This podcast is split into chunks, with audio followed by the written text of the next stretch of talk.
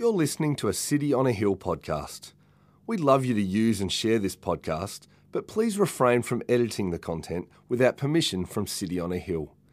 If you'd like to know more about our church, or if you'd like to donate to the work of City on a Hill, please visit cityonahill.com.au. Therefore, having this ministry by the mercy of God, we do not lose heart. But we have renounced disgraceful, underhanded ways. We refuse to practice cunning or to tamper with God's word, but by the open statement of the truth, we would commend ourselves to everyone's conscience in the sight of God. And even if our gospel is veiled, it is veiled to those who are perishing. In their case, the God of this world has blinded the minds of the unbelievers to keep them from seeing the light of the gospel of the glory of Christ, who is the image of God. For what we proclaim is not ourselves, but Jesus Christ as Lord, with ourselves as your servants for Jesus' sake. For God, who said, Let light shine out of darkness, has shone in our hearts to give the light of the knowledge of the glory of God in the face of Jesus Christ. But we have this treasure in jars of clay to show that the surpassing power belongs to God and not to us. We are afflicted in every way, but not crushed perplexed, but not driven to despair, persecuted, but not forsaken, struck down, but not destroyed, always carrying in the body the death of Jesus, so that the life of Jesus may also be manifested in our bodies. For we who live are always being given over to death for Jesus' sake, so that the life of Jesus may also be manifested in our mortal flesh. So death is at work in us, but life in you.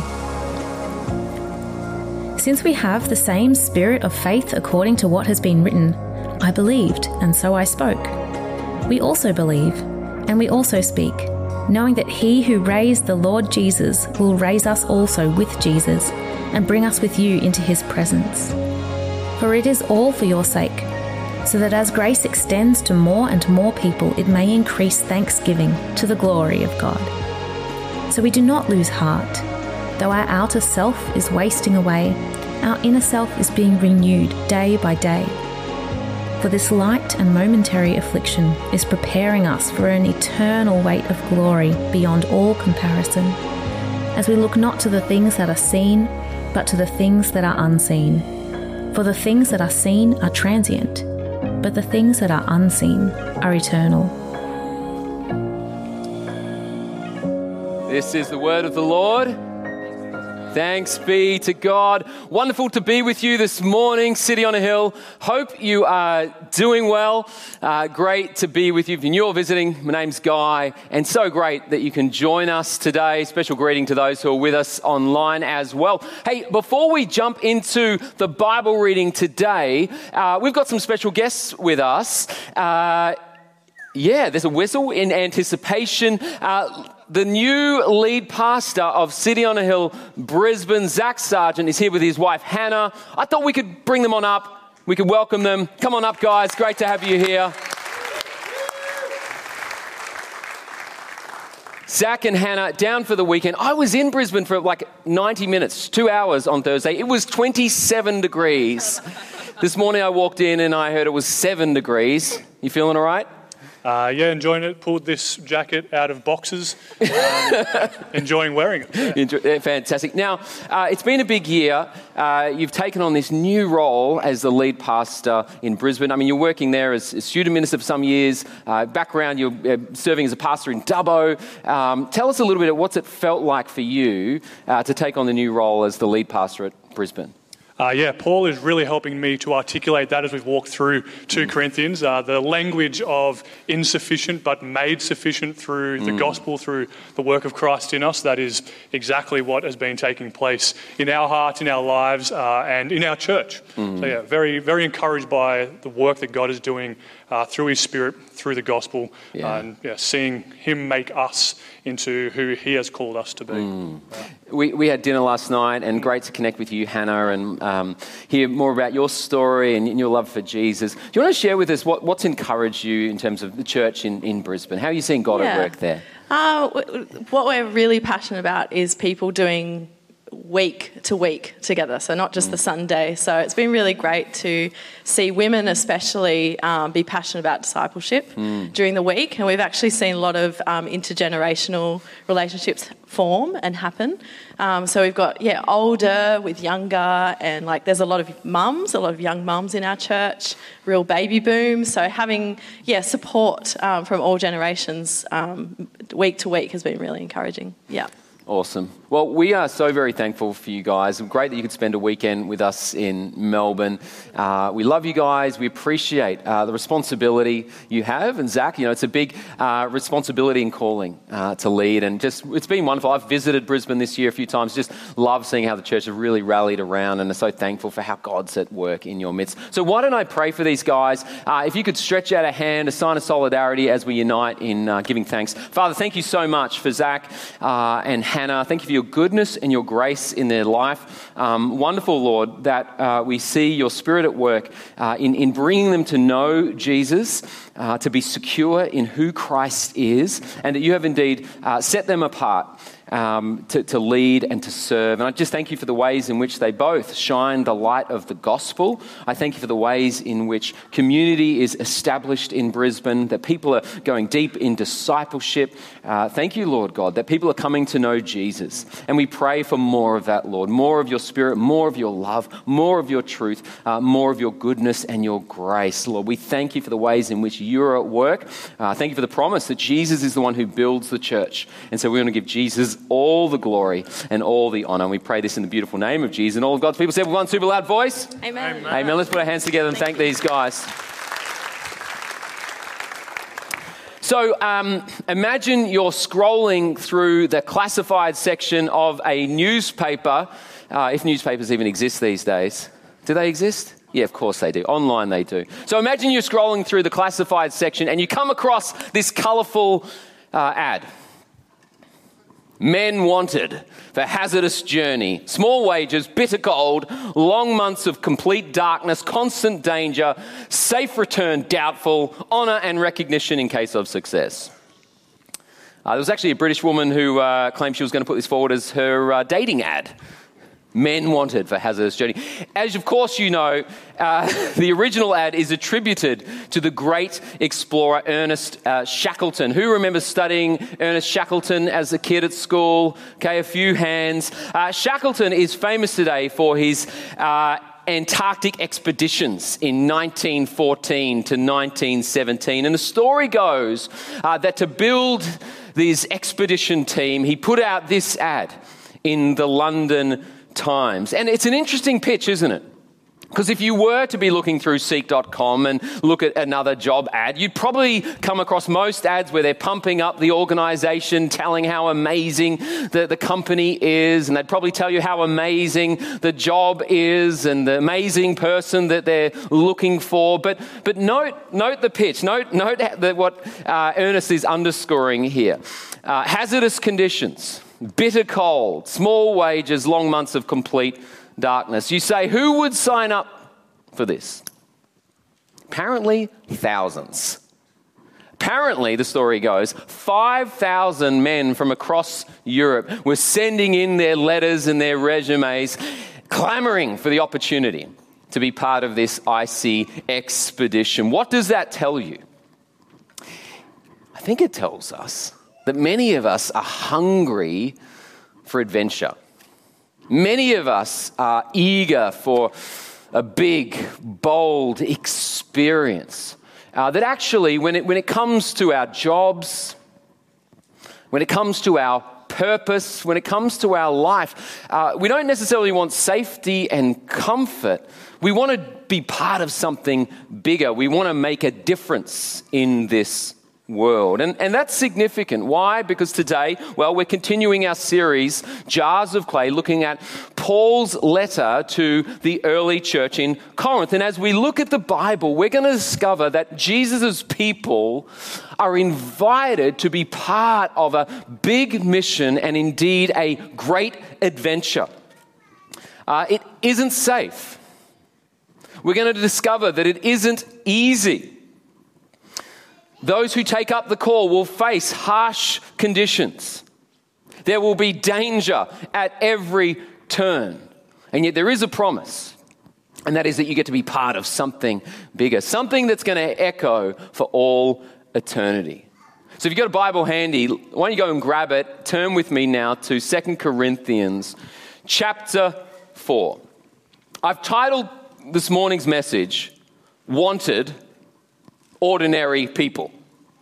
Wanted Ordinary People. Look with me to verse 7. Paul says, We have this treasure in jars of clay to show that the surpassing power belongs to God and not to us. So, one of the themes you would have picked up throughout our series thus far is that the city of Corinth was known for its affluence and its wealth. In the first century, Corinth was one of the more prestigious cities in all of ancient Greece. Uh, incredible buildings, uh, grand temples, a huge investment in uh, world class entertainment, fine food, fine dining. Uh, it was also revered for its kind of high end fashion and luxury living. If you uh, imagine for a moment the Paris end of uh, Collins Street, you know, people enjoying long lunches at Vue de Monde in their Armani suits and Gucci slippers, right? That's Corinth, right? It was this affluent, prestigious city. And, and this culture of affluence and appearance has taken hold in the church. Many Many Christians in this church became so enthralled by outward appearance, they started to turn up their nose at pastors like Paul. They preferred leaders who were affluent. They preferred teachers with a string of academic credentials. They preferred powerful leaders who all had the outward signs of success. But what was Paul? Paul was remarkably unimpressive. He wasn't rich, he was broke, often shipwrecked. His preaching, simple, straight to the point. His writing, hard to understand. His appearance, we can't be sure. But there was one author from the second century who describes Paul, and I quote, as a bald headed, bow legged short man with a big nose and an unbroken eyebrow that lay across his forehead like a dead caterpillar. How's that for your bio on Tinder, right? Like, swipe left. Right? In the eyes of the world, Paul is a three out of 10. You know what I love about Paul? Instead of getting all defensive, he doubles down. He says, You know what? I'm not that impressive. I'm actually really ordinary. Do you know who I really am? Do you know who we all are in Jesus? We are jars of clay. You want to know who you are? Who we are in Christ. We are jars of clay. When Paul talks about being a jar of clay, he is using a metaphor to describe his body and his life here and now. We are jars of clay. What is a jar of clay, you might ask? Well, in the first century, it's helpful to know that a jar of clay was a cheap and common household item. It was cheap and it was common. It was not, a jar of clay it was not your prized possession that you would place on the mantle for people to admire as an ornament. You, you, they were cheap, they were ordinary, they were unimpressive. They had a job, and what was that job? To carry stuff. What is the modern day equivalent here of a jar of clay? Tupperware? Maybe. Having said that, I've met some people who are really into their Tupperware. They probably would put it on their mantle. Someone else said, which I think was helpful, the modern day equivalent of jar of clay is a plastic bag. A plastic bag. It carries stuff, right? But no one is here today, come on, no one is admiring a plastic bag. No one here today has framed a plastic bag and put it on their wall and invited their friends over to admire the plastic bag. It's, it's unimpressive, and yet it has a purpose. Jars of clay have a purpose, and that is crucial. That's the key for Paul. Verse 7 We have this, what's that word? Treasure. We can do better than that. Come on. We have this treasure in jars of clay to show that the surpassing power belongs to God and not to us. When I think of treasure, I'm like my mind immediately jumps to diamonds and rubies. I think of enough cash to pay off my mortgage and enough gold to last a lifetime. Of course, we can treasure all kinds of things, can't we, in this world? We can treasure our careers, we can treasure our sports, we can treasure our relationships. But what is the treasure that Paul carries in this jar of clay? He's talking about the gospel of Jesus. He's talking about the gospel of Jesus. Verse 5, Paul says, For what we proclaim is not ourselves, but Jesus Christ as Lord, with ourselves as your servants for Jesus' sake. For God said, Let light shine out of darkness, has shone in our hearts to give the light of the knowledge of the glory of God in the face of Jesus Christ. When Paul talks about treasure, he is talking, listen, he is talking about the light and love of Jesus. He's talking about the fact that there is forgiveness in Jesus. He's talking about the good news that he doesn't need to work now for his righteousness. That was dead, and we talked about that last week. No, in Jesus, there is the righteousness of God. He is now reconciled to God, forgiven. There is now no shame, there is no condemnation. He's one with God. God's approval, God's honor, God's value, God's glory rests in him. He knows Jesus. That's the treasure of infinite worth. That's the treasure that the man found in a field and with joy sold all he had to, to get that field. That's the treasure, and that's what gives Paul so much joy in this life because he knows this treasure. He enjoys this treasure. And as an apostle, he gets to share and take this treasure and let it shine. He loves Jesus. He's passionate about Jesus. It's not about Paul. It's not about his academic credentials. He's not in this for self gain, self promotion. It's not about any of that. It's all about Jesus. Everything is all about Jesus. And this should encourage you today, City on a Hill. A world, listen, listen, we are living in a world that is desperately trying you to find value in other things, temporal things, your appearance. How do you look? Your job. Where do you work? And where in your company are you? And, and who's in your life? You married? You single? Do you have kids? Like so many things, right? They're good things, but so many things the world is going to want you to anchor your life and your value in. Make your treasure in these things.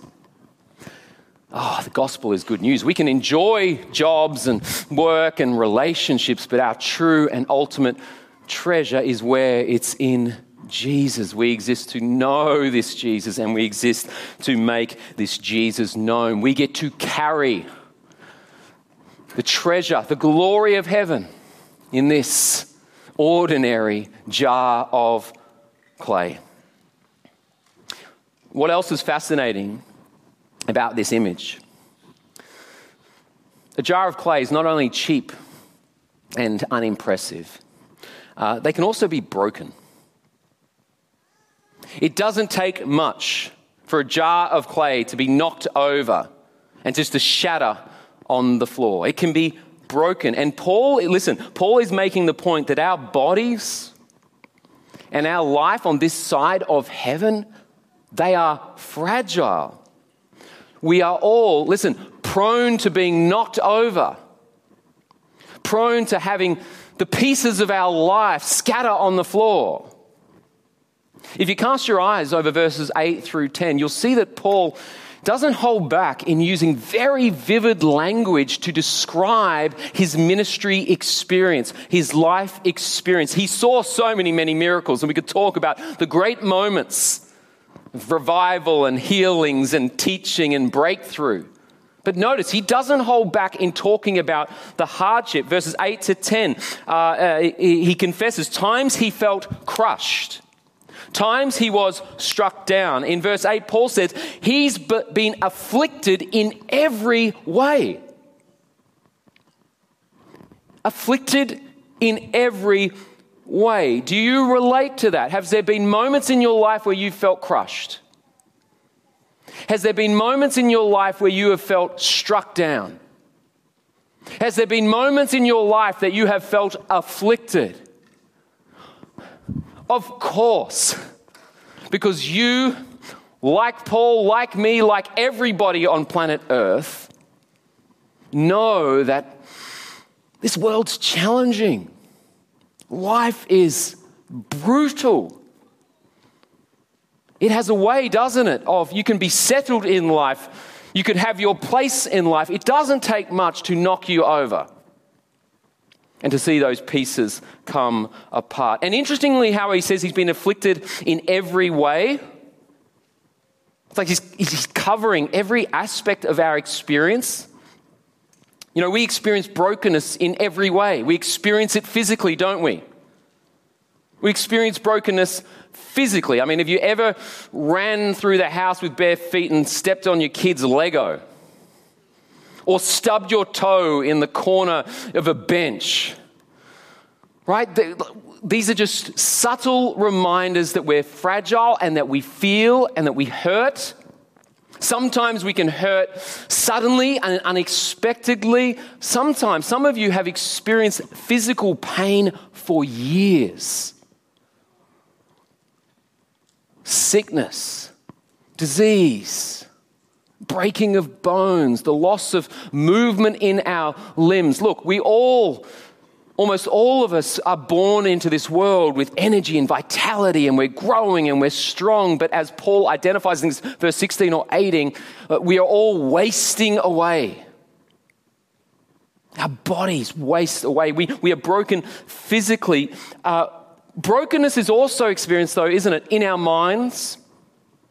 Just as our bodies can experience pain and suffering, so our minds, which are connected to and part of our bodies, are vulnerable. Vulnerable to pain, distress. According to a report from the ABS in 2020, 4.4 million Australians experience anxiety. A further 3 million suffer depression. And that demographic, uh, the demographic most susceptible are those ages 18 to 24.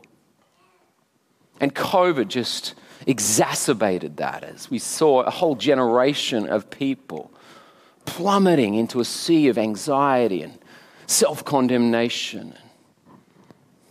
Brokenness is experienced physically, mentally, it's also experienced relationally and emotionally.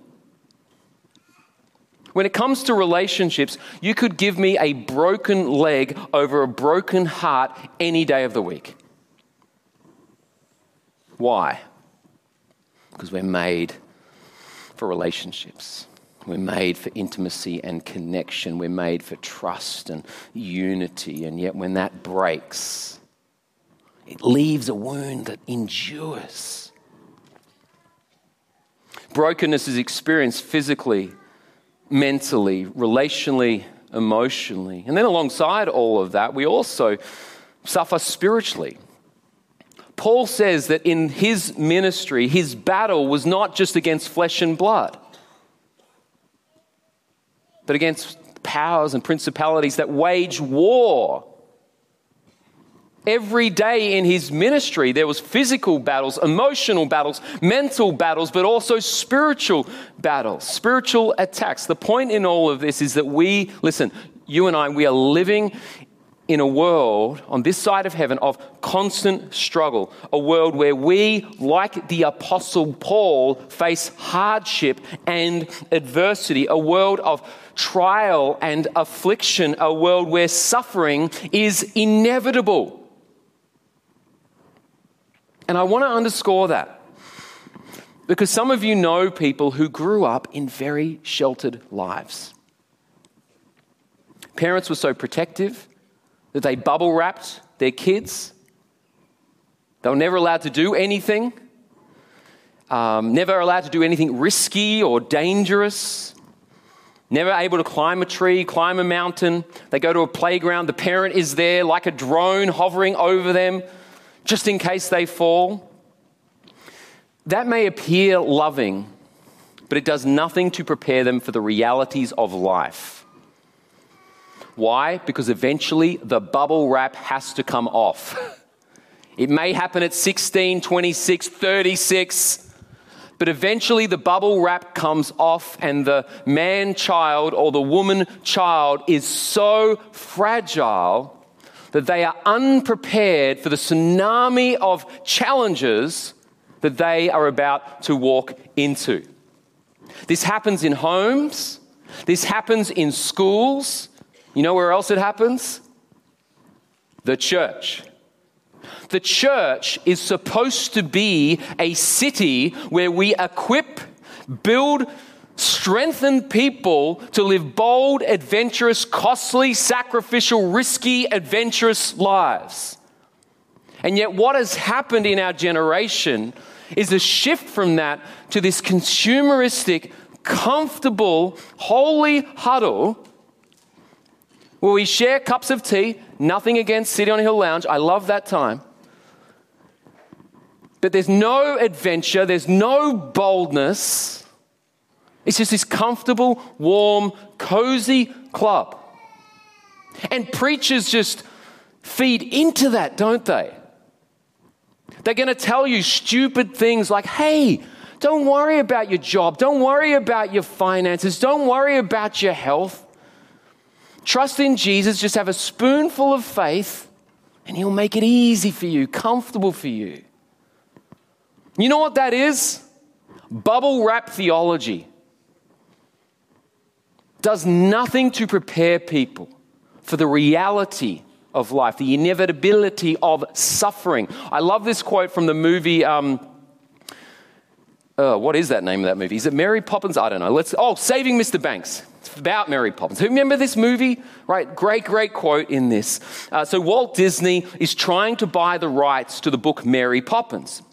And yet, the original author, uh, a woman named P.L. Travers, is frustrated by Disney's constant attempt to turn Mary Poppins into a light and fluffy story.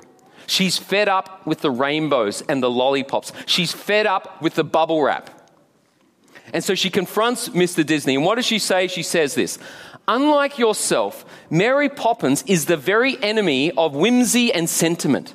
She's truthful. She doesn't sugarcoat the darkness in the world that these children will eventually, inevitably come to know. She prepares them for it. She deals in honesty. One must clean one's room, it won't magically do it by itself. This entire script is flim flammed. Where is its heart? Where is its reality? Where is the gravitas? City on a Hill, the Bible is truthful. The Bible is truthful. God is truthful. God doesn't sugarcoat the darkness. He doesn't blind you from the reality. Paul is crystal clear. The Bible is crystal clear. You are a jar of clay. And what that means is that you are not as impressive as you think you are, and you can and you will break. In this life, you will be pushed back. You will, as Paul says, be afflicted in every way. You'll have people say mean things to you and mean things about you. You'll have a job that isn't always satisfying. You'll have a boss who isn't always caring. You'll have people you care about stab you in the back. You'll have your own mind and body turn against you. Is life all bad? No, but it's not all good either. On this side of heaven, there is that tension, isn't it? That, that tale of two cities, of beauty, but also brokenness. You know what's striking about Paul? You know what sets him apart from the rest? It's that despite all that Paul has been through, all that he's going through, he never, ever loses sight of Jesus and the hope that we have in him. It's one of my favorite texts in Scripture, verse 8. Check this out. we are afflicted in every way, but not crushed, perplexed, but not driven to despair, persecuted, but not forsaken, struck down, but not destroyed. In Jesus, I am afflicted, persecuted, struck down, but never crushed, never driven to despair, never destroyed. What does that mean? It means that despite our affliction, there is never an ultimate defeat, never a final or complete loss. Life is hard, but there is never a moment Paul throws in the towel or gives up. He keeps fighting, he keeps running, he keeps serving, he keeps praying, he keeps preaching. In times of prosperity or in times of pain, he keeps his eyes on Jesus. And so then ask yourself what allowed him? What inspired him? What enabled and empowered him to stand strong under severe challenge? Well, for one, Paul understood that suffering always has a way of drawing us closer to God.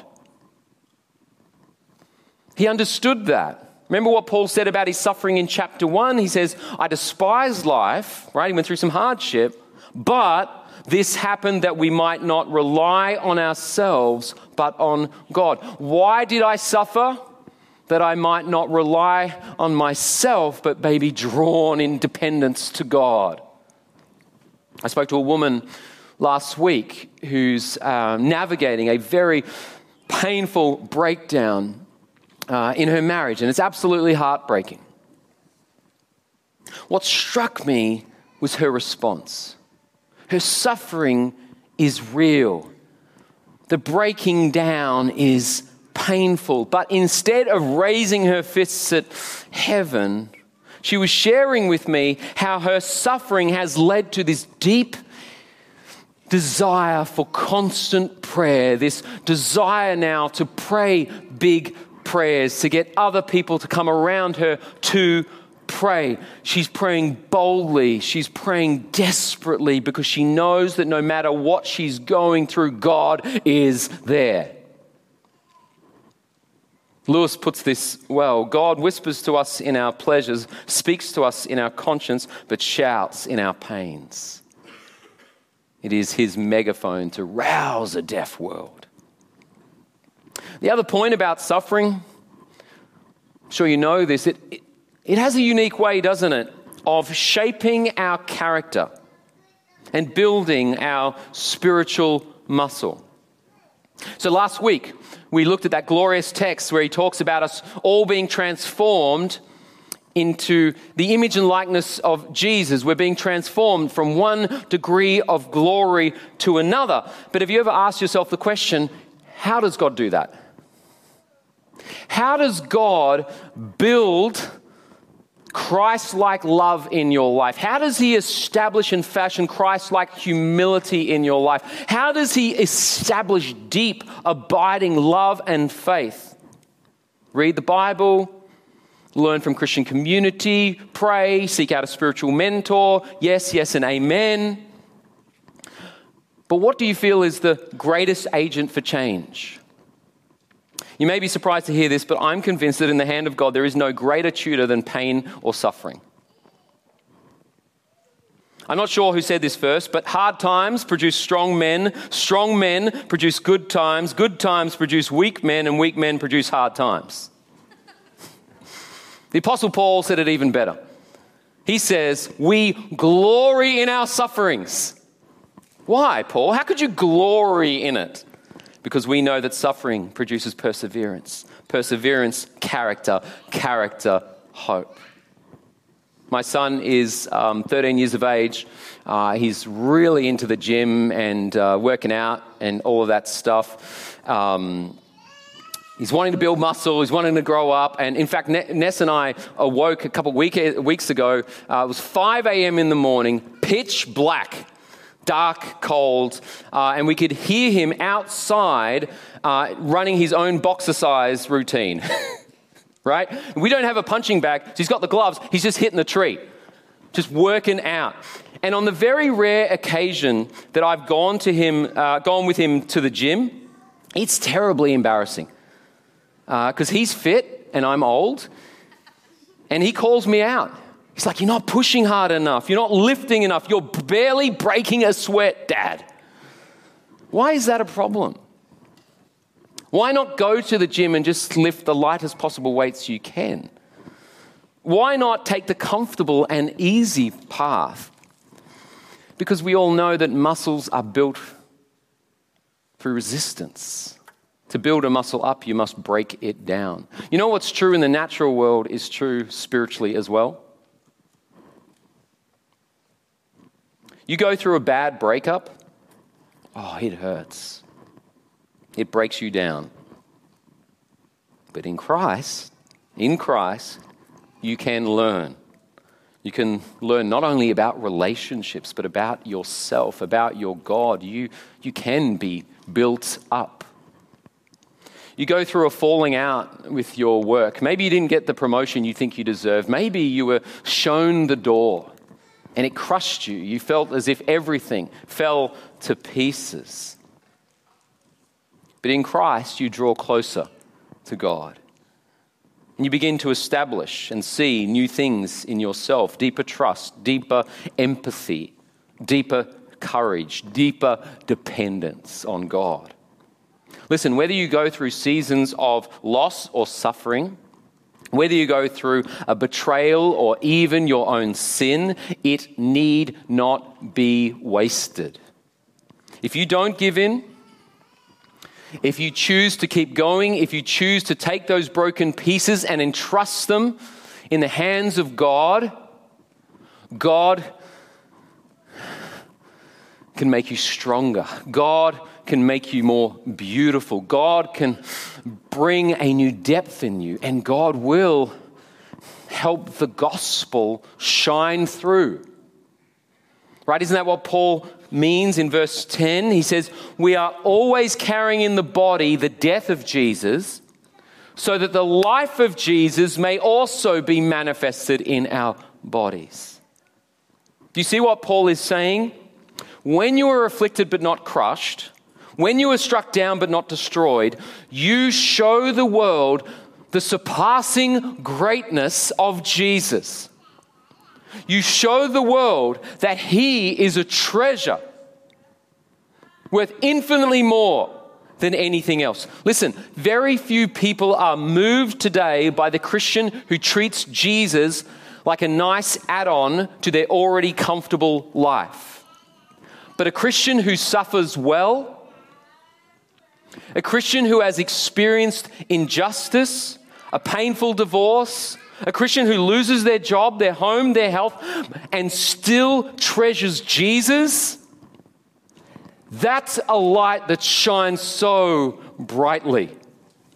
Do you know most historians, when they study the early church, it's clear that the Christians multiplied and expanded in this unheard of way. There was so much transformation, so many people. In book of Acts, we're told that God added to their number every single day, and historians are trying to work out why was that?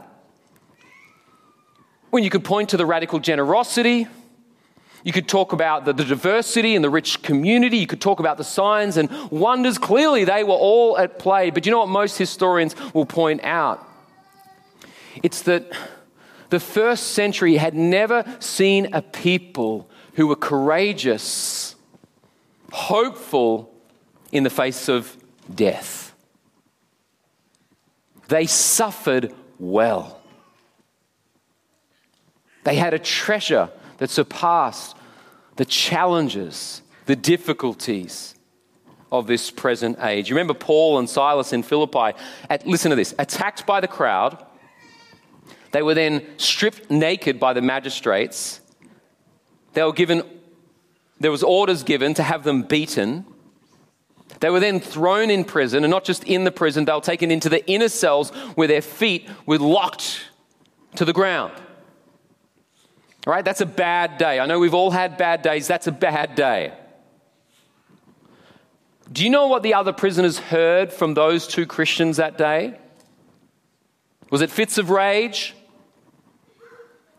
Outbursts of anger, claims for their rights. No, what did they hear? Paul and Silas singing. right? You can look this up, it's in the Bible. in the midst of their suffering, they begin to sing, they begin to worship, they begin to praise God. Who does that? Christians. Christians have a way of singing in the storm. Christians have a way of singing in the storm. Brenton, remember, I was like, I don't know now, like last year at my house, we had a bunch of men over at our house for a men's night. Can't remember how many people were there. It was a lot of dudes, but it was bucketing rain, sheets of rain. And yet, in the midst of that, it was a very special moment. The guys started to sing and to worship and to praise Jesus in the midst of the storm. The next day, the neighbor reaches out to say that she heard the sound of the men singing, decided to turn off her TV to listen in.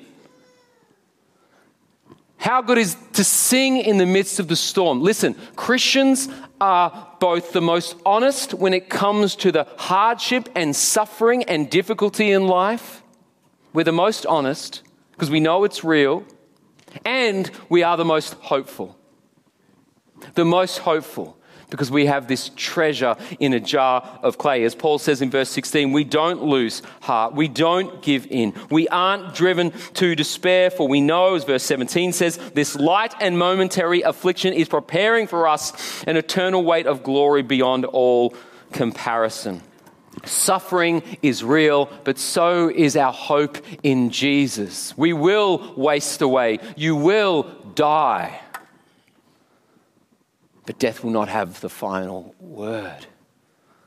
You need to realize that a day is coming when God will make all things new. And it is this hope we have that gives us courage for now. Paul was gripped by the promise of eternity, but he doesn't spend his days sitting on his hands waiting for the end. He's out there. He's embracing the mission. He's enjoying the adventure. He's embracing the struggle. He's facing the fight. Because he knew, as I hope you know, that we are part of a mission. We're not just here waiting for the end of all things. Jesus says, Go, make disciples. We're here to know Jesus and make him known. We're here to declare to the world the good news of his forgiveness. We're to declare to the world the good news of his righteousness. We're to declare to the world the good news of this treasure we have. Whether we're talking about our jobs, our family, our friends, our children, our talents, our relationships, our networks, the goal of life is not to make much of yourself, it's to make much of Jesus. You don't need to be out there in the world trying to prove your worth based on what you have or what you do or where you are on the org chart. That is all but a means of grace that God has given you to make much of Jesus. I'm not saying you need to be a preacher or to plant a church, though if you want to come and talk to me afterwards, what I am saying is that in your day, in every way, in every job, in every relationship, you exist not ultimately to make much of yourself, but to make much of Jesus. That is the heartbeat of your life. That's got to be the heartbeat of this church.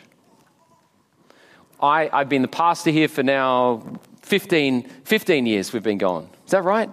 Six, almost 16 years. Sweet 16. All right incredible to see how God's been at work.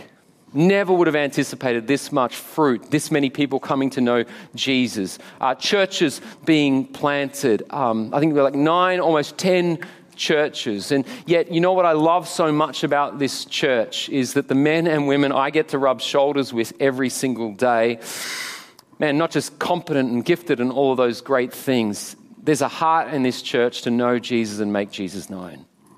That's what binds us together. That's why we're here. We're not about us, we're about Jesus, and we've got to keep being about Jesus. It's why we exist. Our music ministry, we heard about it today, our youth ministry, our ministry to the to homeless in the city, the, those, the men and women who are visiting the elderly, the, the kids program, our gospel communities. Look, the one central thing that brings us together is a mission to know Jesus and make Jesus known. We won't always get that right, but we're going to keep ringing that bell. And get this because Jesus is the focus, because we are jars of clay, you don't have to be great to be used in a powerful way. You have heard today, and you have seen in the text yourself, that God isn't a scout looking for superstar Christians. You don't have to be uber smart. You don't have to be double good looking. You don't have to be super talented. You don't need to be super anything. You just need to be open, available, and obedient to His call you need to avail yourself like a jar of clay and says, I have a role, and that's to carry the treasure of Jesus. It doesn't matter how cheap and ordinary and unimpressive I am. It doesn't matter that I've got a few dings and dents. It doesn't matter that I've fallen, I've stumbled, I've got a few cracks. What matters is that you're open and you're available to the treasure that is Jesus. I, the Bible is going to show you this time and time again because we're so proud of we get so caught up in what we are, and, who, and the Bible's going to show you time and time again that God delights in choosing the foolish things of this world. Moses, who do you pick to stand against the might of Pharaoh and to call God's glory down? Who do you pick? A wandering murderer who had a stutter problem. Of all that God could pick, David, King David, small, overlooked by his own dad, unimpressive. Esther, raised by her cousin, small in the eyes of a huge kingdom. And yet, time and time and time again, we see God raising up jars of clay. Jars of clay when I became a Christian as a teenager at the time, I, I desperately wanted to be used by God. I was gripped by wanting to know Jesus and making Jesus known. I can vividly remember coming forward in my own house and at churches and saying, Lord, here I am, use me.